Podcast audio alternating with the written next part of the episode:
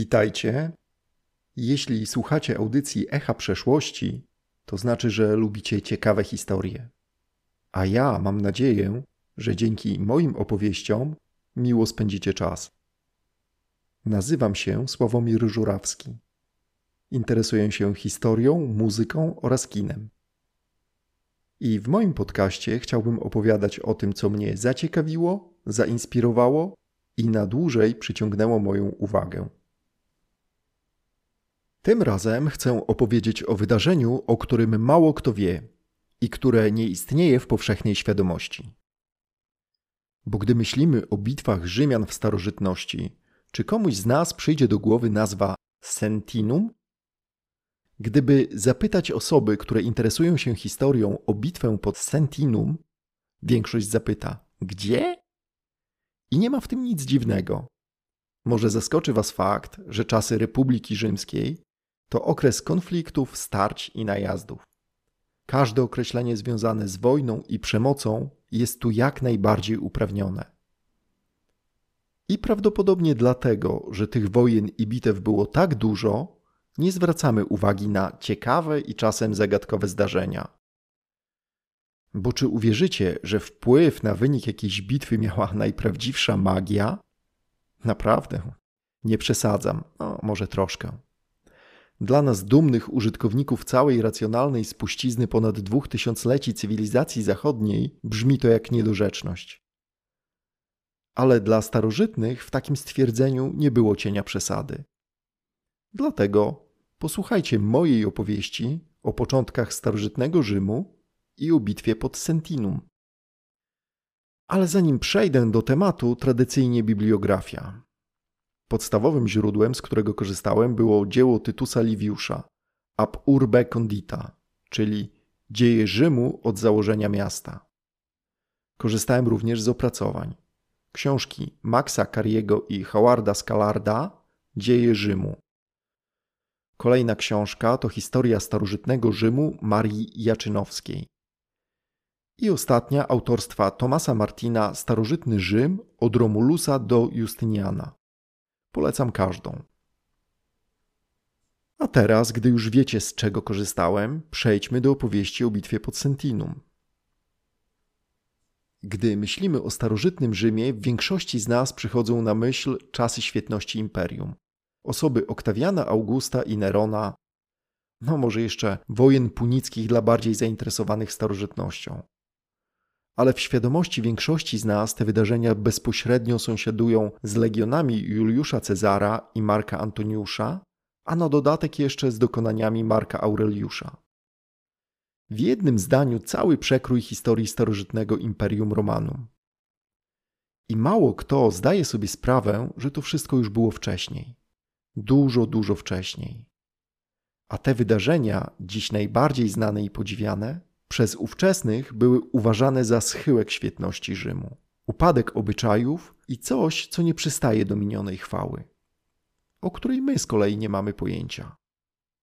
Dlatego w tej audycji przybliżę Wam początki Rzymu i okres Republiki, przez współczesnych Juliuszowi Cezarowi i Oktawianowi Augustowi uważane za czas największej chwały. Ale pozwólcie, że zacznę od legendy. Gdy upadła Troja, Achajowie zastosowali wobec niej prawo wojenne, czyli plądrowanie, rabowanie, niszczenie i gwałt. Tylko wobec dwóch osób zastosowano wyjątek. Pozwolono im opuścić Troję wraz z dobytkiem i zwolennikami. Byli to Antenor i Eneasz. Antenor po wielu przygodach, podczas których jego grupa połączyła się z pewną liczbą Enetów, też wygnańców, z tym, że z Paflagonii, czyli krainy w Azji Mniejszej. Otóż tenże Eneasz znalazł bezpieczną przystań na brzegu najdalej wciskającej się w ląd zatoki Morza Adriatyckiego, pomiędzy Padem a Istrią. Miasto tam założone nazwał Troją. I jeszcze w czasach Liwiusza, czyli pierwszy wiek przed naszą erą, nazwa ta była w użyciu.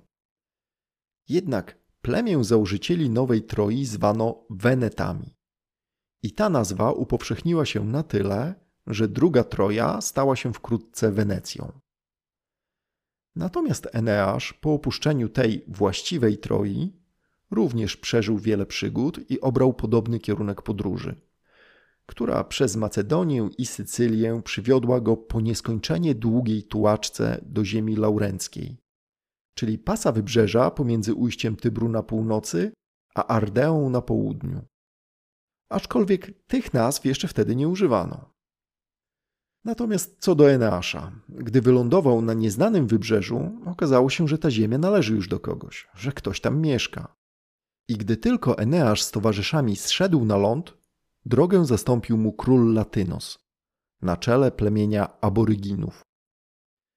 Według jednej relacji doszło do walki, po której Eneasz pokonał Aboryginów i wspaniałomyślnie zaproponował im przymierze. Według innego przekazu, gdy Latynos dowiedział się, że przybysze pochodzą z Troi, w uznaniu dla ich sławy od razu zawarł z nimi przymierze. Dla utrwalenia sojuszu Eneasz pojął za żonę córkę Latynosa Lawinię i założył miasto Lavinium od imienia żony. Dziś miejscowość ta to Pratica di Mare. Jednak inne okoliczne plemiona nie pogodziły się tak łatwo z faktem pojawienia się nowych przybyszów. I Eneasz wraz z towarzyszami musiał odpierać liczne najazdy sąsiadów, w tym Etrusków, o których wkrótce więcej. W trakcie jednego z najazdów ginie Latynus, a Eneasz obejmuje po nim władzę królewską. Formalnie łączy swój lud z aboryginami, dając nowemu szczepowi imię Latynów. Po śmierci Eneasza nad Latynami władzę przejmuje jego syn Ascaniusz. Trzydzieści lat po założeniu Lavinium założył on swoje miasto Alba Longa, ponieważ Lavinium już się przeludniało. No i dalej mamy już prosto. Po Askaniuszu tron królewski obejmuje Sylwiusz, przypadkowo urodzony w lesie. Nie wiem, czy to ważne, ale Tytus Liviusz to mocno podkreśla. Sylwiusz ma syna Eneasza Sylwiusza. Ten Latynosa Sylwiusza. Po nim był Alba, po Albie Atys, po Atysie Kapys, po Kapysie Kapetus, po Kapetusie Tyberinus, ten akurat zasłużył się bardziej, ponieważ jego imię nadano rzece Albula, w której to Tyberinus utonął. Stąd mamy rzekę Tyber. Na szczęście Tyberinus zdążył spłodzić syna Agryppę, który objął rządy po ojcu. Po Agryppie był Romulus Sylwiusz, którego wkrótce po objęciu władzy trafił piorun. Po nim władza przypadła Awentynowi. Jeśli to imię coś wam mówi, to właśnie od niego jedno ze wzgórz rzymskich nazwano Awentynem, dlatego że tam właśnie pochowano owego Awentyna. Po nim Latynami władał Proka, który miał dwóch synów, Numitora i Amuliusza. I tu dochodzimy do sedna. Numitor jako starszy objął władzę. Po śmierci ojca jednak Amuliusz nie pogodził się z tym i wypędził brata. Jego synów wymordował, a córkę Reę Sylwię uczynił westalką. A westalki do śmierci miały pozostać w dziewictwie. I być może tak by się skończyło, gdyby nie Bóg Mars, który znudzony boskimi sprawami wtrącił się w życie śmiertelników, uwodząc Reę. Z tego romansu narodzili się chłopcy, bliźniaki Romulus i Remus. Co na Reę ściągnęło gniew Amuliusza, który kazał ją zakuć w kajdany i wtrącić do lochów. Tak na marginesie i tak miała szczęście, bo zwyczajowo westalki, które zgrzeszyły przeciw czystości, zakopywano żywcem w ziemi. Chłopców zaś Amuliusz nakazał zapakować w korytko i spuścić do Tybru. Szczęśliwym zrządzeniem bogów, jak zaznacza Tytus Liviusz, Tyber wylał wtedy, tworząc płytkie bagna i korytko z chłopcami niesione słabym prądem wkrótce osiadło na mieliźnie. Tam płaczące dzieci usłyszała spragniona wilczyca, w której instynkt macierzyński wziął górę nad instynktem drapieżcy i która nakarmiła chłopców swoim własnym mlekiem. I tak zastał całą trójkę Faustulus, pasterz, a właściwie nadzorca trzód królewskich. Co zrobił z wilczycą, nie wiadomo, lecz chłopców zabrał i dał na wychowanie swojej żonie Laurencji, ale żeby nie było, że starożytni byli naiwni i przyjmowali wszystko za dobrą monetę, przetrwała też wersja legendy dla sceptyków. Otóż według drugiej wersji Laurencja utrzymywała się z nierządu, świadcząc różne tego typu usługi pasterzom. Oni nazywali ją lupa, a ten wyraz w języku łacińskim oznacza wilczycę, ale też nierządnicę. Nic więc dziwnego, że tradycja oficjalna wolała uznać za opiekunkę chłopców zwierzę, a nie kobietę upadłą.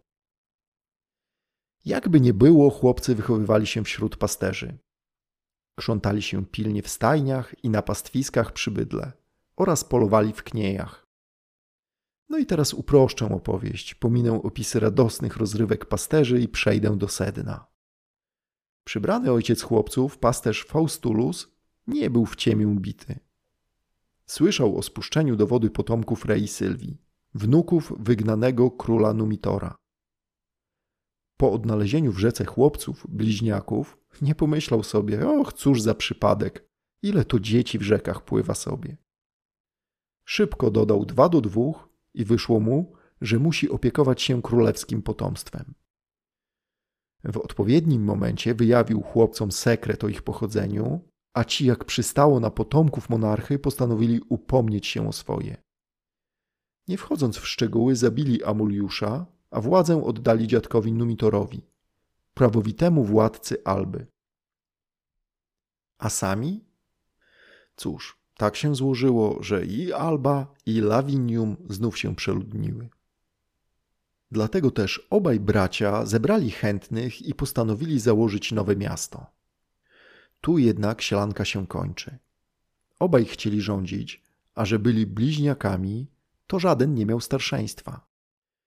I ani jeden, ani drugi nie chciał ustąpić.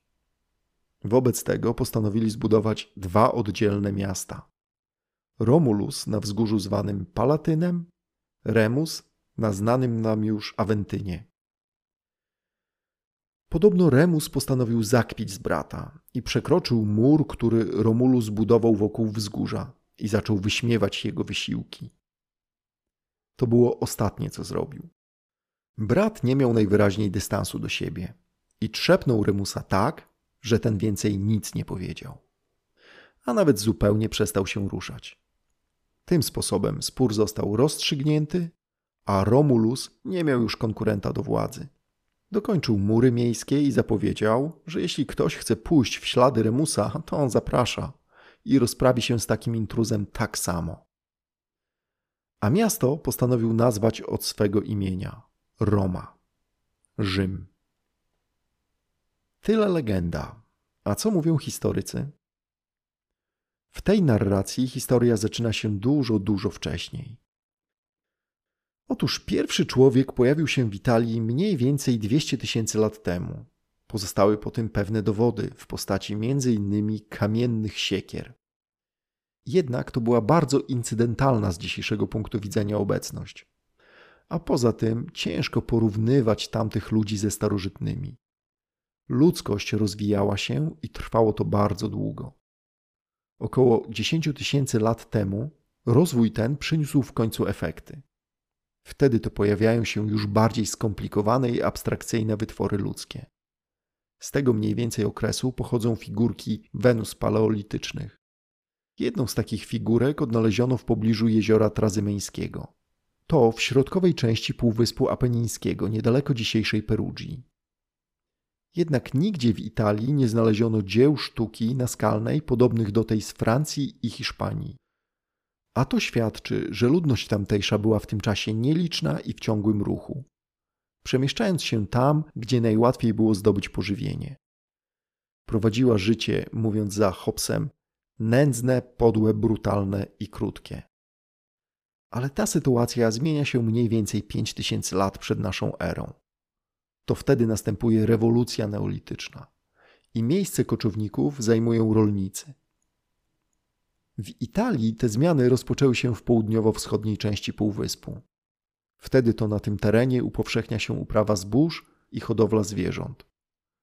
Zauważcie, że to bardzo podobnie jak w starożytnym Rzymie i Mezopotamii. Choć tam dużo szybciej stworzono silne organizmy państwowe niż w Italii. Ta pierwsza kultura osadnicza zastępuje koczowników i czyni sobie ziemię podległą. Z czasem liczba ludności wzrasta, a ziemia w najbliższym sąsiedztwie siedzib staje się jałowa. A to oznacza, że trzeba szukać nowych miejsc do osiedlenia. I tak ludzie przenoszą swoje osady na zachód i północ Półwyspu Italskiego. Zauważcie, że na dobrą sprawę nie ma jednej kolebki rewolucji neolitycznej. Można powiedzieć, że następowała ona w różnych miejscach, mniej więcej w tym samym czasie, niezależnie od siebie. Ale wrodzona ciekawość naszego gatunku nie pozwalała neolitycznej ludności usiedzieć na miejscu. I tak za rozwojem rolnictwa przyszedł rozwój handlu. Poszczególne grupy kontaktują się ze sobą i wymieniają nadwyżki towarów. Z wymianą towarów następuje wymiana idei i wiedzy, a to stymuluje rozwój. I tak ludzkość wkracza w epokę brązu. W Italii dzieje się to około 1800 roku przed naszą erą.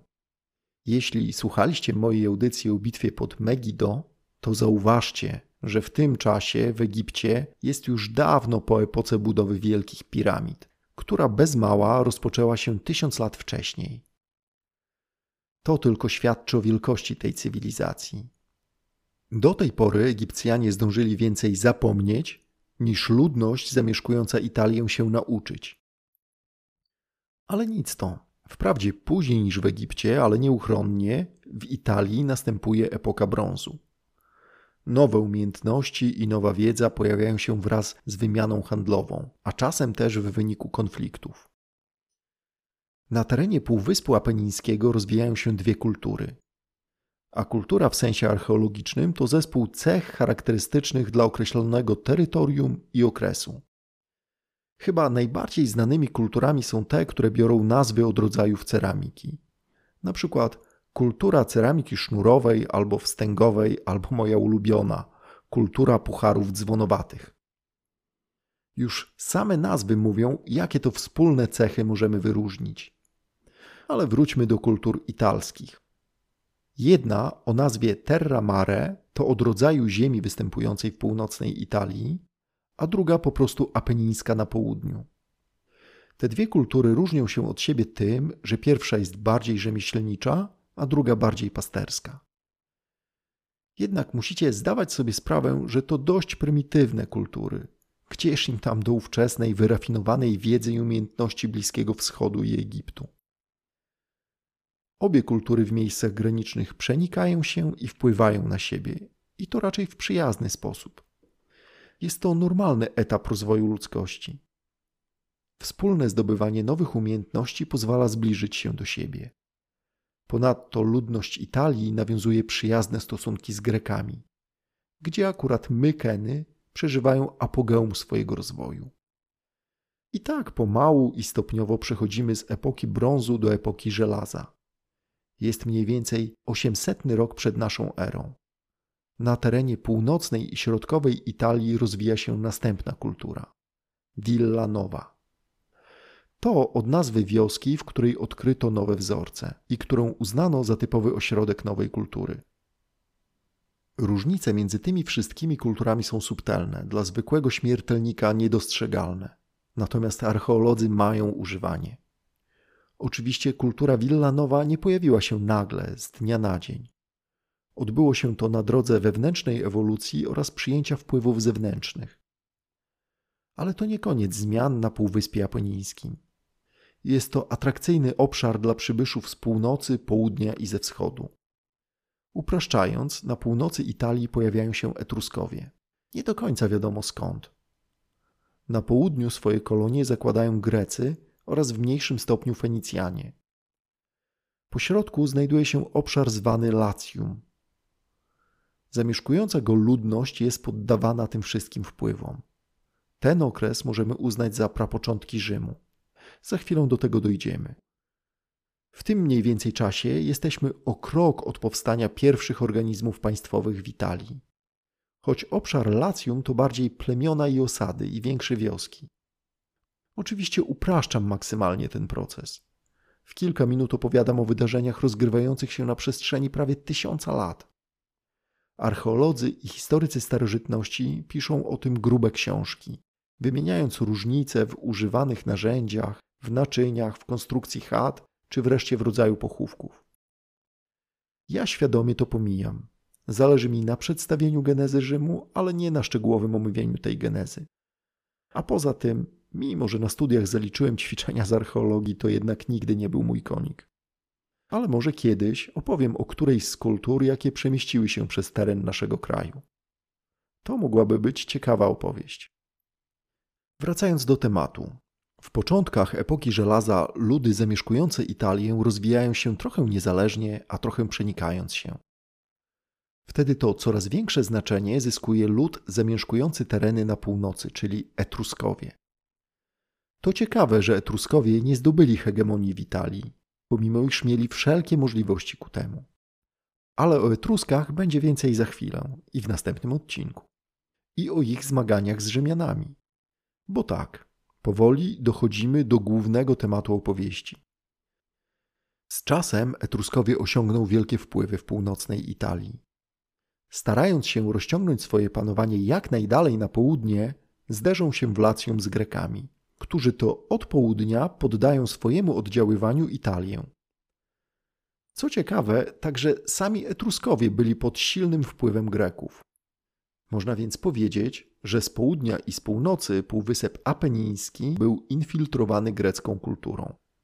Szczególnie widoczne jest to w wyposażeniu grobów. Tak na marginesie, to różnego rodzaju nekropolie i groby są prawdziwym Eldorado dla archeologów.